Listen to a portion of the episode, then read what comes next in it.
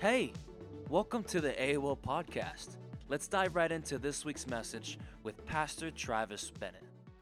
Well, if you're here yesterday or yesterday, you might have been here yesterday. If you was, we missed you. All right. Uh, if you were here last week, we talked about Paul and Silas in the midnight hour. How many of y'all know we serve the God of the midnight hour? If you read the book of Mark, what I love about the book of Mark, it's suddenly, boom. And we serve the God of suddenly, I believe, still today. But the jailer got converted, his whole family. So now Paul goes on, uh, he goes on from there. He goes to Thessalonica, to Berea. He goes to Athens, uh, to Corinth. Then he goes on his third missionary journey where he goes to Ephesus and Macedonia in Greece. But we're going to go into Acts chapter 17 tonight. I'm going to go real quickly through Thessalonica because uh, in Berea because I really want to focus our attention on Athens and his message at the sermon on Mars Hill. All right, y'all ready? Acts chapter 17, you can read along. This is the biggest Bible on Washington Street, right here. All right, the biggest Bible.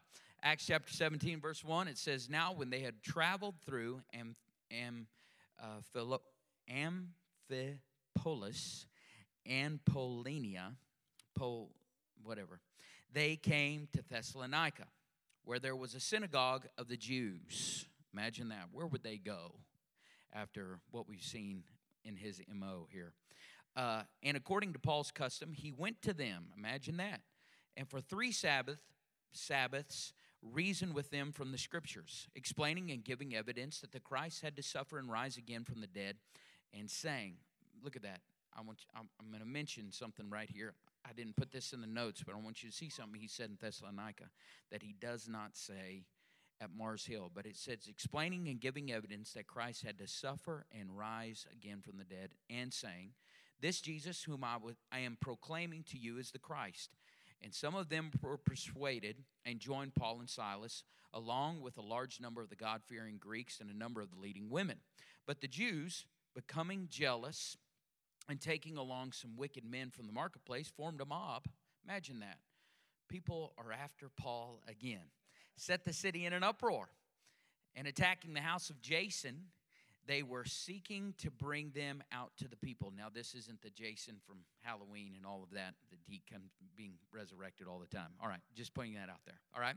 When they did not find them, they began dragging Jason and some brethren from before the city authorities, shouting, these men who have upset the world have come here also. And Jason has welcomed them, and they all act contrary to the uh, decrees of Caesar, saying that there is another king, Jesus. They stirred up the crowd and city and authorities who heard these things, and when they had received a pledge from Jason and the others, they released them. So, the Supreme Church, the Supreme Church founder forged ahead along with the faithful companionship of his co worker Silas. Paul, in keeping with his MO, returned to his preferred place to start in the synagogue. Many believed, including a large number of Greek men and influential women, that was sufficient to stir jealousy among the Jewish leaders to the point that Paul and his team were forced to escape under the cloak of darkness by night. Now we get we see that right here in verse 10. It says, The brethren immediately, this is uh, now that they're at Berea, uh, the brethren immediately sent Paul and Silas away by night to Berea. When they arrived, they went into the synagogue of the Jews. Now these were more noble minded than those in Thessalonica, for they received the word with great eagerness, examining the scriptures daily to see whether uh, these things were so. Therefore, many of them believed, along with a number of prominent Greek women and men. But when the Jews of Thessalonica found out that the word of God had been proclaimed by Paul in Berea also, they came there as well. Sometimes people just won't leave you alone, they'll find you. Agitating and stirring up the crowd. Then immediately the brethren sent Paul out to go as far as the sea, and Silas and Timothy remained there.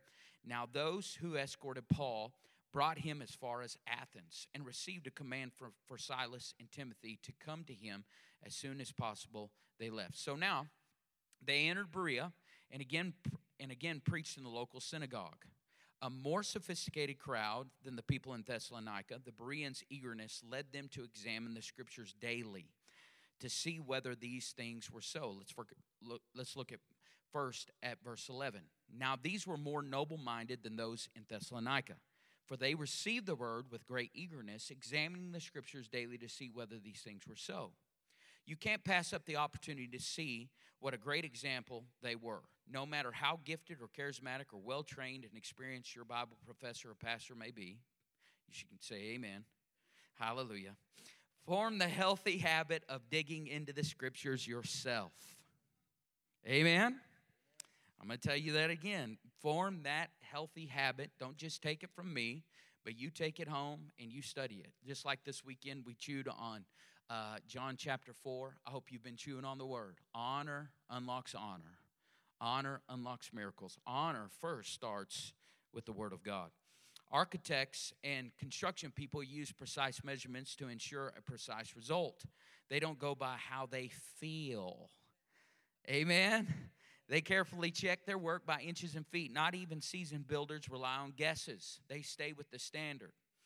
The scriptures are your measuring tool for making sure the teaching you receive is straight and true. So always keep digging in the Word of God personally. Verse 12 says, Therefore, many of them believed along with a number of prominent Greek women and men. But when the Jews of Thessalonica found out that the word of God had been proclaimed by Paul and Berea also, they came there as well, agitating and stirring up the crowd. So the result of their ministry was the founding of another church in that city. Praise the Lord. But it was not all cookies and cream. Don't assume critics uh, in one place won't follow you to another. If they are determined, they will dog your steps. If they didn't like you in one place, they probably uh, won't like you in your next place. And when you move on to the next place, they show up there too. Critics multiply. I'm not talking about crickets, I'm talking about critics. That's especially true if you are being used effectively and people are embracing the truth. Critics hate truth because it sets people free. Their hope is to silence the message every way possible. Berea is a perfect example of this. Then immediately the brethren sent Paul, this is verse 14, out to go as far as the sea. And Silas and Timothy remained there.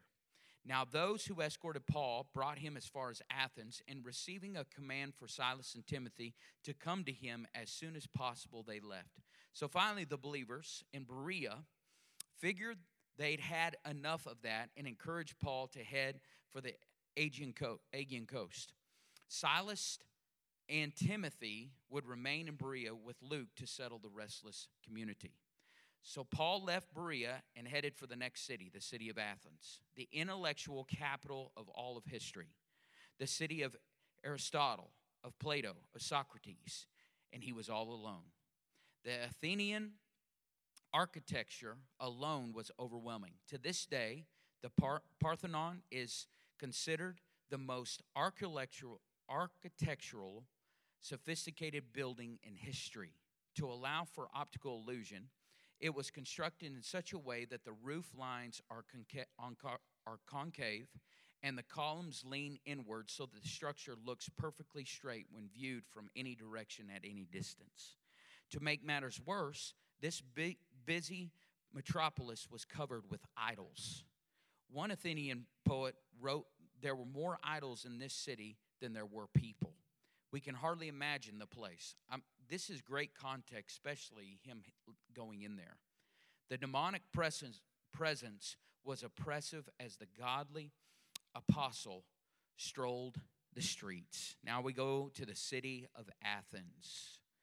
Now, while Paul was waiting for them at Athens, his spirit was being provoked within him as he was observing the city full of idols.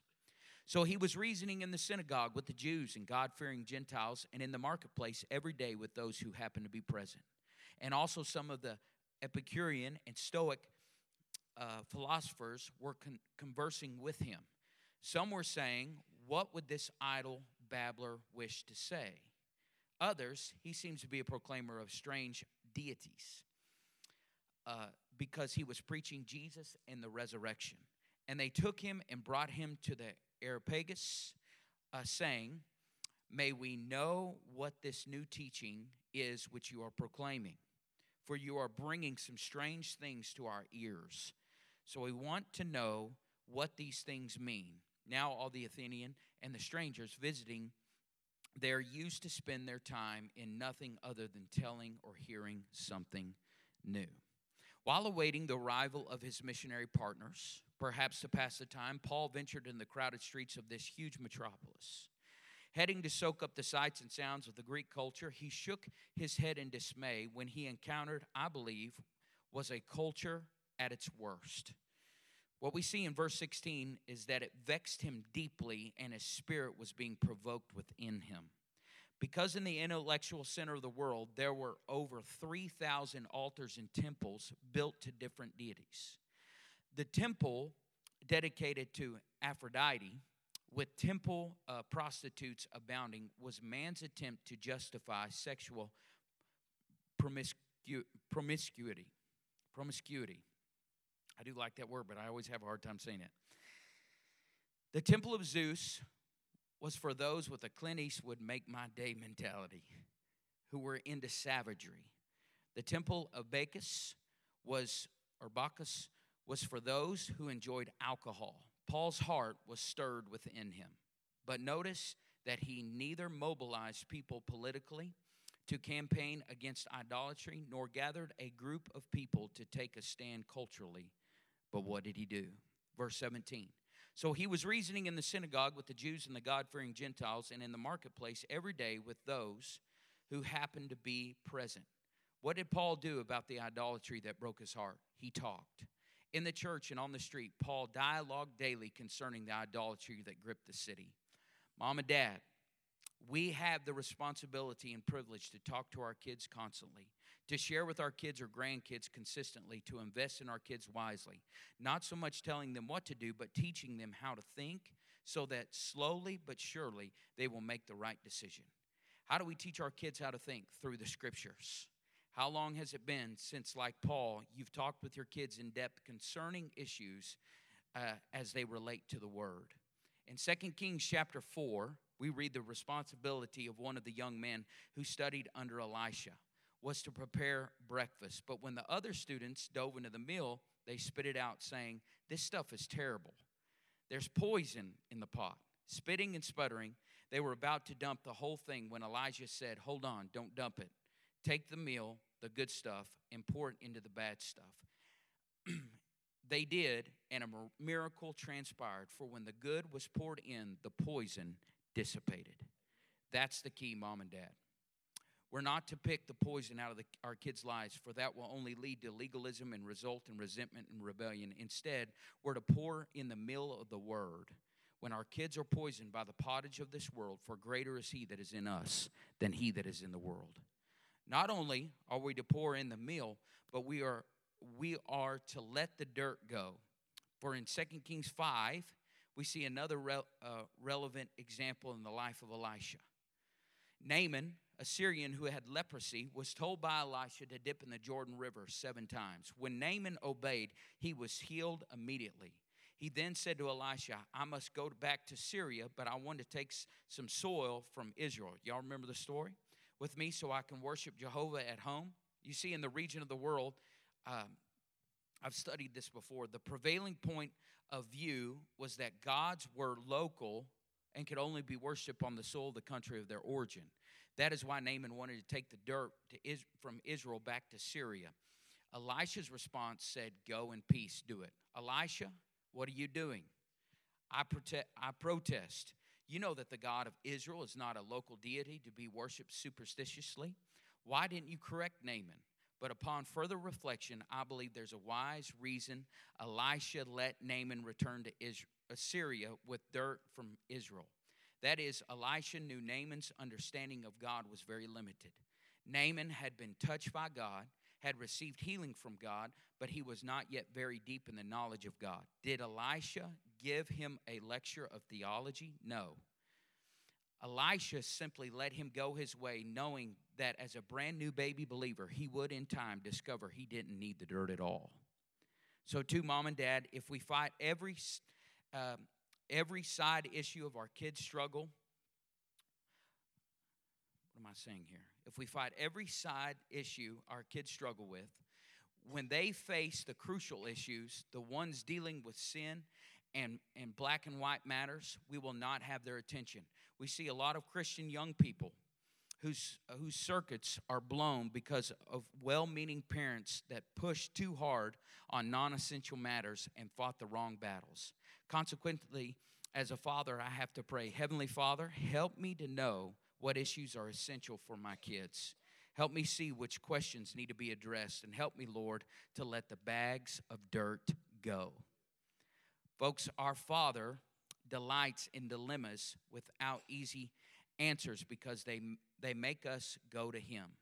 A lot of us would rather talk to a pastor, read a book, or seek counsel from a friend, but in, doing, in so doing, we are robbed of the opportunity of cu- cultivating a deep, intimate, eternal relationship with a Father who says, See me for specific instructions. Search the scripture daily, and I'll guide you and show you what battles need to be fought. For I alone know the hearts of your children. Love that scripture.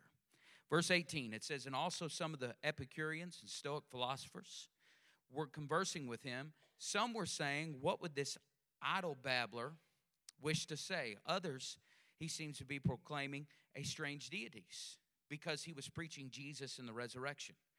The Epicureans, you need to know this, and Stoics now get involved. Epicureans were the philosophers who said, Eat, drink, and be merry. Tomorrow we die, so satisfy yourself sensually. Live the good life, relax, take it easy. Epicureans were couch potatoes. The Stoics, on the other hand, um, were aerobic instructors. Be disciplined, they said. Free yourselves from anything that is emotional, sensual, and material. The Epicurean said, enjoy life, while the Stoic said, endure life. Neither considered eternal life. Neither Stoic nor Epicurean believed in eternal life. Therefore, Paul's talk about the resurrection captured the attention of both. Aren't you thankful for the anointing? Amen. So in verse 19 it says, And they took him and brought him to Areopagus, saying, to the Areopagus, saying, May we know that this teaching is which you are, may we know what this new teaching is which you are proclaiming. Verse 20, For you are bringing some strange things to our ears, so we want to know what these things mean. The Areopagus, which is Mars Hill, was 337 feet in elevation and located in the center of Athens. It was a place where philosophers hung out and where the Council of Education and Religion met daily. Whenever a new religion, uh, re- religion thought, whenever a new religious thought was presented, it had to clear the Council of Education and Religion. I find it fascinating that the Athenians, uh, the smart, smartest men in history from the world's perspective, said religion and education are inseparable. How far we have come from that today. That's a different sermon for another day right? So, verse 21 now all the Athenians and the strangers visiting there used to spend their time in nothing other than telling or hearing something new. So, the Athenians endlessly analyze and continually discuss new things. But, folks, if it's true, it's not new. If it's true, it's not new. How many y'all know there's nothing new under the sun? And if it's new, it's not true. What's the what's the Athenians um, what's what's the Athenians needed? What the Athenians needed, what saints today need is not some novel truth or new understanding. We need a return to the old truths that have been with us from the very beginning. If you're searching for some new book, tape, or teaching that will suddenly unlock the mystery of spirituality, and I'm I'm I love books. Y'all know that about me you'll be in a wild goose chase. Paul warned that in the last days people will not endure sound doctrine, but will heap up unto themselves teachers who will tickle their ears with some strange doctrine. Let's look at it 2 Timothy 4 3. For the time will come when they will not endure sound doctrine, but wanting to have their ears tickled, they will accumulate for those for themselves teachers in accordance to their own desires. Don't y'all believe that is true today in 2023? How I thank the Lord for every church family that has over the months and years determined to know the word and the sound doctrine of the timeless book. Now we get to the famous sermon on the sermon on Mars Hill. Paul didn't need a pulpit to preach. The platform mattered uh, little to him, and he desired all he desired was an audience. But surely at this moment he realized his place of preaching in Athens was not an insignificant location. He was on the prominent Areopagus, this body of intellectuals excited the preacher's dream. It represented one of the choicest opportunities Paul would ever have. So let's read it together. Verse 22. So, so Paul stood in the midst of Areopagus and said, Men of Athens, I observe that you are very religious in all respects. For a while I was passing through and examining the object, the objects of your worship, I also found an altar with this inscription to an unknown God. Therefore, what you worship in ignorance, this I proclaim to you.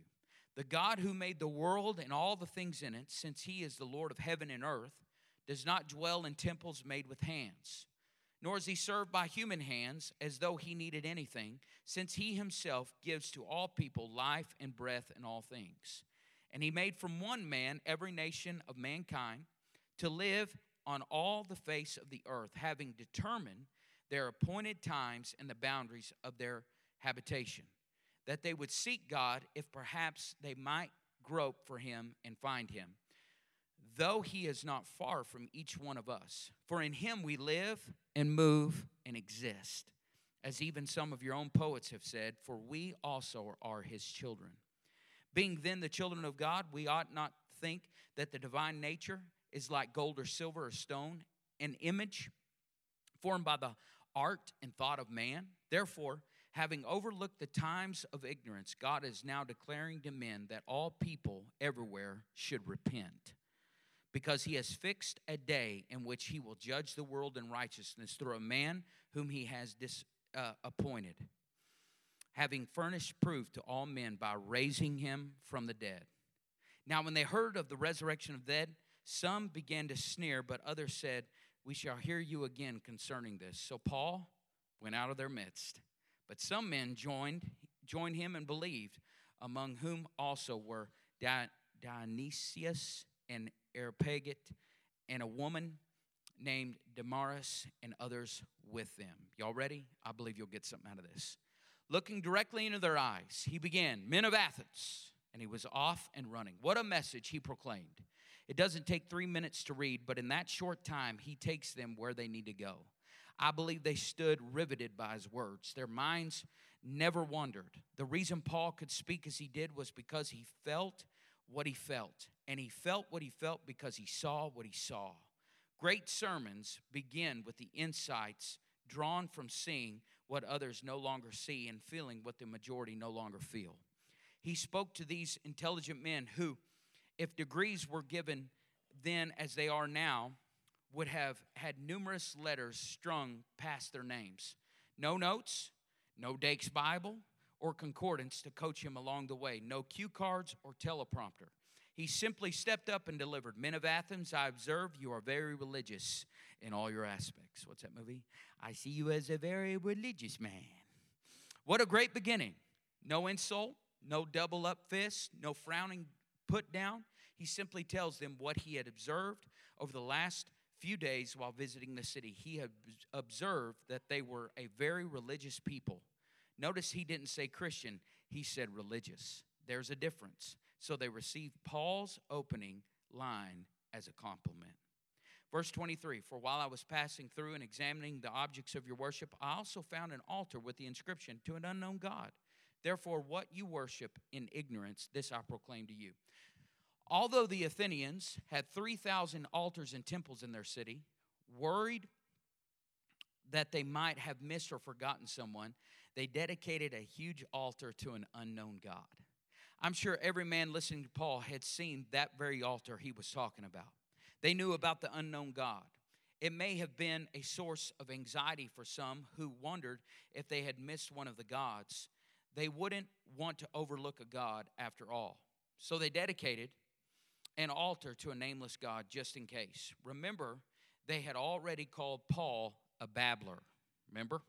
So they knew precisely which altar Paul had in mind. They could picture the image now glowing in their minds.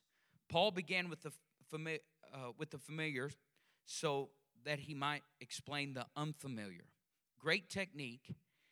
He, he knew his plan, but his audience did not. Therefore, what you worship in ignorance, this I proclaim to you. Guess what, men of Athens? You know that God down there on the corner of Zeus and Pericles? I know the God's name. I'm here to introduce you to him today. The God who made the world and all the things in it, verse 24, since he is Lord of heaven and earth, does not dwell in temples made with hands. God is our creator. The unknown God is the God who made everything, Paul declared. He's too big for any singular temple or any carved altar, no matter how beautiful or impressive it might appear. Remember in Exodus chapter 20, it says, You shall make an altar of earth for me and you shall sacrifice on it your burnt offerings and your peace offerings, your sheep and your oxen, in every place where I cause my name to be remembered. I will come to you and bless you. If you make an altar of stone for me, you shall not build it of cut stones, for if you wield your tool on it, you will profane it. In other words, the Lord said, If you build me an altar, make it very simple, preferably of dirt. If you use rock, don't carve or polish it. Keep it simple so that the attention of the people will remain focused upon me instead of the altar. This gives me great hope because although I want my life to be used by the Lord, I am increasingly aware of my plainness, my earthiness. I'm not very polished. I don't know if I'm cut out to do great things for God. Yet, according, according to Exodus 20, these very doubts make me qualified. Paul said, We have this treasure in earthen vessel. We saw this a couple, maybe last week or the week before I brought this up, but in 2 Corinthians 4 7, it says, But we have this treasure in earthen vessels so that the surpassing greatness of the power will be of God and not from ourselves. We're not fancy vases, we're just plain can- canning jars, boasting not of our exterior, but of whom we have within. If you don't feel capable to share, witness, teach, or minister, you are an ideal candidate because God will get the glory, not you. Amen. So in verse 25, he says, Nor is he served by human hands, although he needs needed anything, since he himself gives to all people life and breath and all things. So God is our provider. We are not his provider. Any implication that God needs our money to keep you from going under financially is completely amiss. God needs nothing. I, however, need to tithe.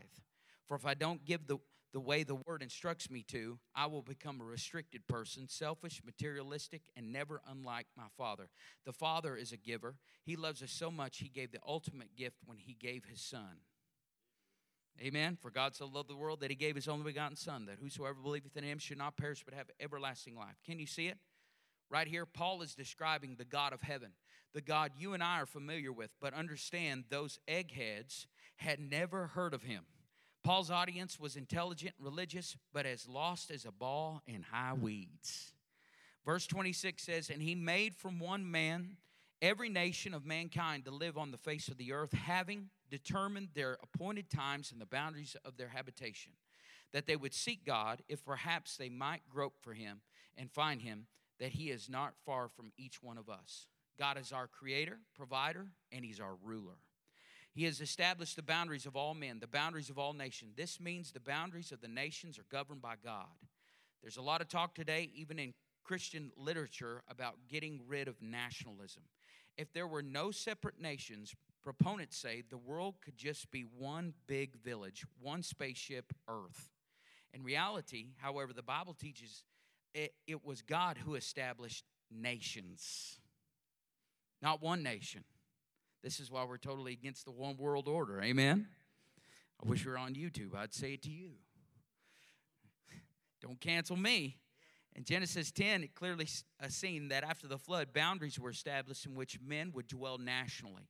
This is part of God's plan for the world in its fallen state. Study history, and you'll see the wisdom of his plan.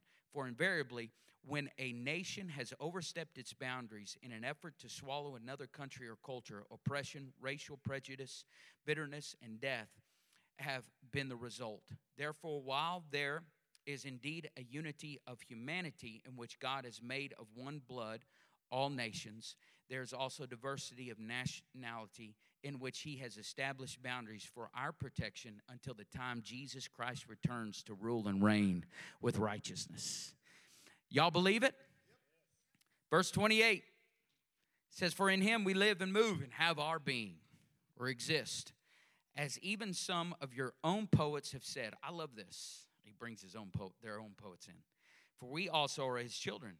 Being then the children of God, we ought not to think the na- divine nature is like gold or silver or stone or an image formed by the art and thought of man. Creator, provider, ruler, God is also our Father. I'm so thankful that our God is also our Father. Near the turn of the century, a little boy walking along, I thought this was good. I read this and I had to put it in here. Walking along the Mississippi River, saw an old man on the bank and began to chat with him. Suddenly, the little boy saw the majestic riverboat, the River Queen, making her way down the river. As the boat drew closer, the little boy stood up and began to shout at the top of his lungs, Let me ride, let me ride. The old man looked at him, smiled, and said, Sit down, sonny. That riverboat's not going to stop for you. Then the old, old man's amazement, the mighty River Queen did indeed slow down and pull up to the bank. And as the little boy ran up to the, the gangplank into the arms of the awaiting captain, the old man heard him utter two words that explained it all Hi, Dad. How many y'all know that's the way with us? God's not going to answer you, uh, said the old, say the old men in our lives. He's too busy. He's got elections to oversee and famines to figure out. Not true. Any of us who have little children know that the cry of our children has precedence over anything else we do, and the same is true of God. So, going back to the sermon, I thought you guys would get a kick out of that. I thought that was good. A, a deafening silence overcame the crowd. This is the preaching, this is preaching at its very best. Paul knows precisely where he wants them to go. They only know where they have been and where he is now. The man is describing a deity that have a deity they have never met. Remember, Paul had little time to prepare or to write out a sermon. He began to prepare it during his days on the street. He finalized it in his head during the brisk climb up the marble steps to Mars Hill. You, did you notice? He quotes one of their own poets who said, For we also are his children. But let me tell you, says Paul, it's not Zeus. Just in case anyone started to doze off, he did a little seed picking of, of his own by quoting a familiar poet uh, written by Zeus, Stoic philosopher Aratus of Soli, 3rd century BC, had originally written. Zeus fills the streets, the marts, Zeus fills the seas, the shrines or the shores, and the rivers. Everywhere our need is Zeus, we also are his offspring. That, that's one of the lines from that particular Aratus of Soli. It was the last line that Paul borrowed. The God whom Paul proclaimed was not Zeus. All their learning had led them down a dead end street. This was no cheap marketplace God whose image appeared for sale on vendors' carts and storefront windows. Paul was introducing to them to the God who created the universe and demanded a response from his wondering. Having bait and hooked his audience, he now cautiously reeled in his catch with a masterful skill. Verse 30 Therefore, having overlooked the times of ignorance, God is now declaring to men that all people everywhere should repent. Creator, provider, ruler, father, finally, God is our Savior. He overlooked your ignorance he winked at your idolatry. Here is, here is where many people make a grave mistake. Because God, He overlooked your ignorance, He winked at your idolatry. Here is where the people make a grave mistake. Because God is not judging them or chast, chastening them uh, or chastising them, they think they're getting away with the sin in which they're involved. What they failed to factor in, however, is the long suffering of God. Folks, we make a critical error whenever we mistake the patience of God for apathy. As Paul said, God has been gracious, but now is the time to repent, to change your mind, and to change your direction. Put yourself there. The R word. There wasn't a Stoic or Epicurean in the bunch who wasn't by now squirming in his toga. Repent. You've got to be kidding me. Change, change my mind, relinquishing all my training and my position as judge in Athens. If, if they at one time wondered if the man was crazy, what they just heard had removed all doubt. Paul boldly proposed that the God of heaven expected, in this, Paul is so bold, expected a heartfelt response from the ones he had lovingly created. Then came the final blow in the next verse when he would bring up the next R word, raised from the dead. Yes, the one and only God had proven himself by raising Jesus from the dead. Verse 31 Because he has fixed a day in which he will judge the world in righteousness through a man whom he has appointed, having furnished uh, proof to all men by raising him from the dead. In John's gospel, Jesus said the Father had committed to him all judgment. We see it in John 5 22. For not even the Father judges anyone, but he has given all judgment to the Son. Therefore, Jesus is that man to whom Paul referred. I'm so grateful Jesus is my judge because having been in all points tempted like as we are in Hebrews 4:15, he understands what I'm going through in the battles I wage. Before he began his ministry, Ezekiel was caught up by the hand of the Lord and brought to the river Chebar, where the people of Judah were held captive. Ezekiel 3:15 says, "Then I came to the exiles and lived beside the river Chebar and Tel Abib, and sat there seven days where they were living, causing uh, consternation among them. Thank you, Margaret. So before Ezekiel delivered his heavy message of judgment, look at this. God first had him sit with the captives. So too Jesus looked on the multitude with compassion. In Matthew 9:36, who said, Seeing the people, he felt compassion for them because they were distressed and dispirited like sheep without a shepherd. He didn't come down on the sheep, he felt for them. Why? Because he sat where they sat, he walked where they walked. Our leader, Jesus Christ, has gone through everything we're going through or will ever face. He understands it.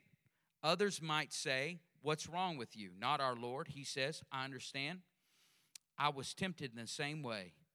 I know exactly what you're struggling with. Before I can be effective in ministry, I must first sit where others have sat. It's easy to come down on people, easy to find fault with people, easy to be critical of people. But when you sit where they've sat, you have a ministry based on compassion and mercy, forgiveness and love. I believe the Lord allows us to go through hurts, pains, and struggles physically, emotionally, and spiritually because they are what gives us hearts of compassion. Notice Paul slipped, slipped the resurrection in before they could turn him off. I, I want to point something out about what I just said right here. How many y'all know every good and perfect gift coming from above?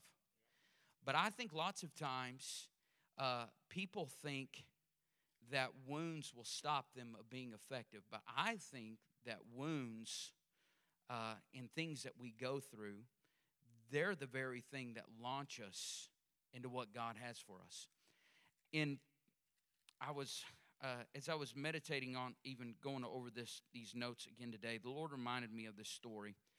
And there's some stories in the Old Testament sometimes that I read them, I'm like, Lord, really? I mean, y'all know this is an inspired word of God. And there's some stories in the Old Testament that I think, like this one I'm about to share with you, it's found in 1 Kings chapter 20 of Elijah. But there's some stories that I read and I think to myself, like, Lord, why in the world did you put that in there? I mean, I know it's for me, but there's times that I read over it and there's lots of um, oh, lots of revelation the Lord's given me because there's not much heading up to this story. There's a little bit more after it, but he, leading up to it. But I'm just going to go ahead and read, read it to you and uh, probably commentate as I go. But it's found in 1 Kings chapter 20 and verse 35. It says, Now a certain man of the sons of the prophets said to another by the word of the Lord, Please strike me. But the man refused to strike him. So this, this, uh, this, the prophet goes up to this man uh, that is a soldier and he says, Hey, strike me with your sword. Would you please do this? All right. And so in verse 36, then the prophet said to him, Because you have not obeyed the voice of the Lord, behold, as soon as you leave me, a lion will kill you. And as soon as he left him, a lion found him and killed him. Now, uh, before I even go into this, but the first thing that I think of is this if, if the prophet of God tells me to strike him, and I don't strike him. If I don't strike him, a lion's going to. How many y'all know? Uh, another translation says that this is his neighbor uh, that, that he asked to do this. And, he, and if he tells me that a lion's going to get me when I don't strike him, I'm thinking to myself, I'm moving in with him.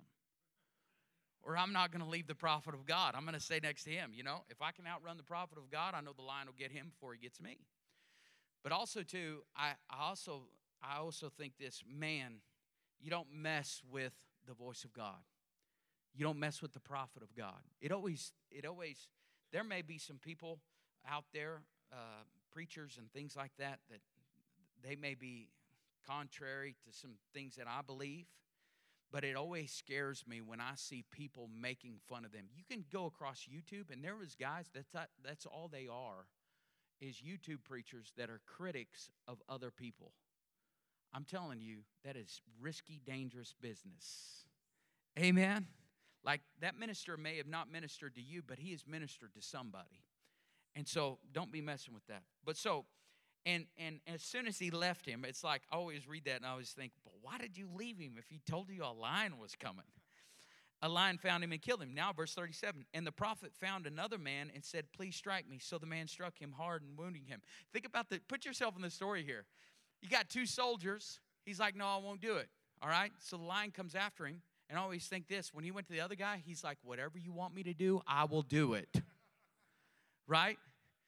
Uh, you know, and I also think about this growing up. I don't know if you ever heard this before when you're lined up to get a whipping. I know Thomas has heard this. But you, when you're lined up to get a whipping, I got this before. I remember being there and my dad saying to me, Now you asked for this. I'm like, Now I'm asking for mercy and grace. How many y'all ever had that dad or, or that mom? You asked for this. Like, no, I did not. I may have asked for a Coke or a Dr. Pepper, but I did not ask for the whipping that I'm about to endure. And so um, that's what I think about this particular story right here. Please strike me. He's like, You bet. You asked for it. Come on. I'd put my back into it. You know what I'm saying? I don't want a lion coming after me. So the so the man struck him hard, wounding him. Isn't this a crazy story? So the prophet left, waiting for King Ahab by the road, and disguised himself with a bandage over his eyes. And as the king passed by, the prophet called out to the king and said, Your servant went out in the middle of the battle. Behold, a man turned aside and brought a man to me and said, Guard this man. If for any reason he is missing, then your life shall be required for his life, or else you shall pay a talent of silver. I want to skip past all of this because I really want to get to my point and get back to the, the message. But verse 43 So the king of Israel went to his house resentful and sullen and came to Samaria. My whole point is this he knew that he wouldn't get the attention of the king unless he was wounded. And I, I want to tell, I just want to I, I want to put this out there. I want to tell you probably the most inspiring messages that I've ever heard is not coming from a place of somebody who can quote a lot of scripture or somebody who's had a great revelation of something. The, some of the best sermons that I've ever heard is people that have lived through a wound that God set them up for other people to be set free. And so, in this particular story right here, I see this. I don't know why it's in there, other than for the fact to show us a lots of things. Like the first thing that I see is this if you say no to what God wants to do in your life, He will find somebody else. Also, too, I see this. What was the whole point of him getting wounded? So he would get the attention of the king. I'm not saying that God wounds us on. Every good and perfect gift cometh from above. But you may not understand the divorce. You may not understand the bankruptcy. You may not understand the death of somebody. But I'm telling you, God will use you and the perspective how God uh, witnessed to you and encouraged you through that time for somebody else who's coming down the road. Amen. I feel a sermon brewing. There's a lot more there. Isn't that a good story? Don't mess with the man of God. Notice Paul slipped the resurrection in before they could turn him off. He had been telling people all the street uh, on the streets about the Savior, Jesus, since he had arrived through the gates. Perhaps the news of Paul's teaching had crossed the Aegean Sea and made its way to the Athenian marketplace. They figured the corpse of this Jesus was now rotting in the grave. Paul boldly told them otherwise. he was in fact alive. How many of y'all know he is still, in fact, alive? They would consider no such nonsense. They began to tune him out. Verse 32 Now, when they heard of the resurrection of the dead, some began to sneer, but others said, We shall hear you again concerning this. I'll tell you this from experience some will always mock. They mocked Noah for a hundred years. You're all wet, Noah, they said. But when judgment came, they missed the boat. The same response happens today. Every effective sermon results in some sneering and rejecting and immediate negative response. Some are intrigued enough to return for a second hearing. A small group of others believe, and that is the case in this story. Verse 33 So Paul went out of their midst, but some men joined him and believed, among whom also were those people. After reviewing this sermon and reading the ending, you can't help but see, you can't help but see we are just like these in the story. There are three different types. Either you reject truth, are intrigued by the truth, or you believe the truth. In other words, your response in faith to God's word. You respond in faith to God's word. Notice Paul didn't wait around for a show of hands. After delivering his message, he stepped off the marble platform and went out of their midst. Notice there was no singing of songs or keyboard playing in the background. No emotional appeal for response, not, not begging or threatening or manipulation. No apology for being unprepared. He ended his sermon and left. What a great model. Signed by God, sealed by the Spirit, delivered by a lowly servant. But I also want you to read some commentary by someone unknown. I believe it's a great thought. Y'all ready?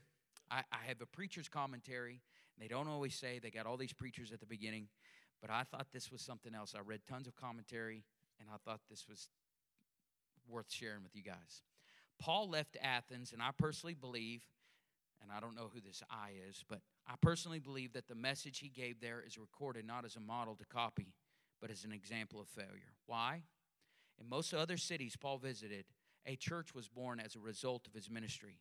Not so in Athens. Even though Paul gave an incredibly polished sermon, only a couple of folks believed. Why? I believe it's because in Acts 17, Paul never mentioned the crucifixion of Christ, nor even the name of Jesus. Why? Could it be that knowing he was in the company of brilliant men, Paul thought the coarseness of the crucifixion was not culturally correct? In church leadership, journal, journals, and seminars today, the overriding message is that we must be culturally relevant. That is why we see ministries, churches, Bible studies, and witnesses trying to be careful that they are relatable philosophically and relevant culturally. But as a result, very few believe. From Athens, Paul went to Corinth, and in his letters to the Corinthians, he explains how he came to them. 1 Corinthians 1:17 For Christ did not send me to baptize but to preach the gospel not in cleverness of speech so that the cross of Christ would not be made void. For the word of the cross is foolishness to those who are perishing, but to us who are being saved, it is the power of God. Think about this. This is the very next city that he goes to. For indeed, Jews ask for signs, and Greeks search for wisdom. But we preach Christ crucified, to Jews a stumbling block, and to the Gentiles foolishness. But to those who are the called, both Jews and Greeks, Christ, the power of God and the wisdom of God. A great church was born in Corinth, and a powerful, impacting work of God took place there because Paul said, After Athens, I came to you in weakness, fear, and trembling, preaching nothing but Jesus and Him crucified.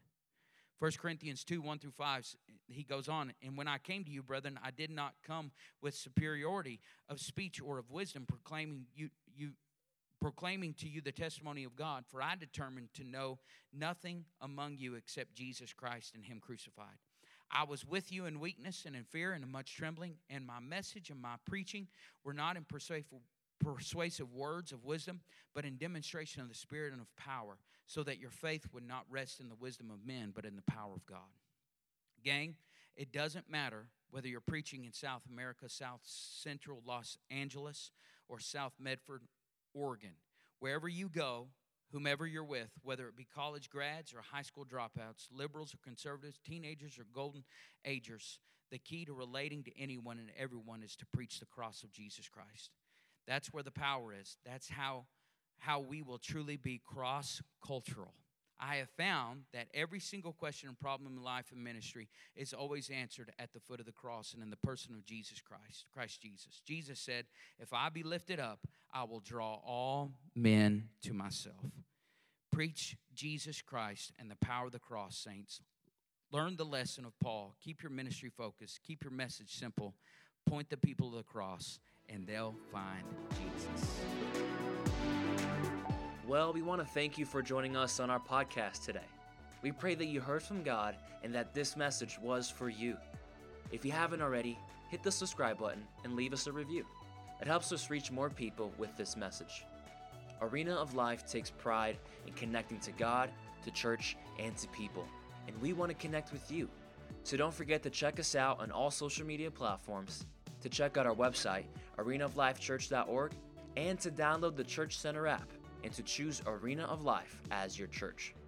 And a special thanks to those who make a difference by giving generously.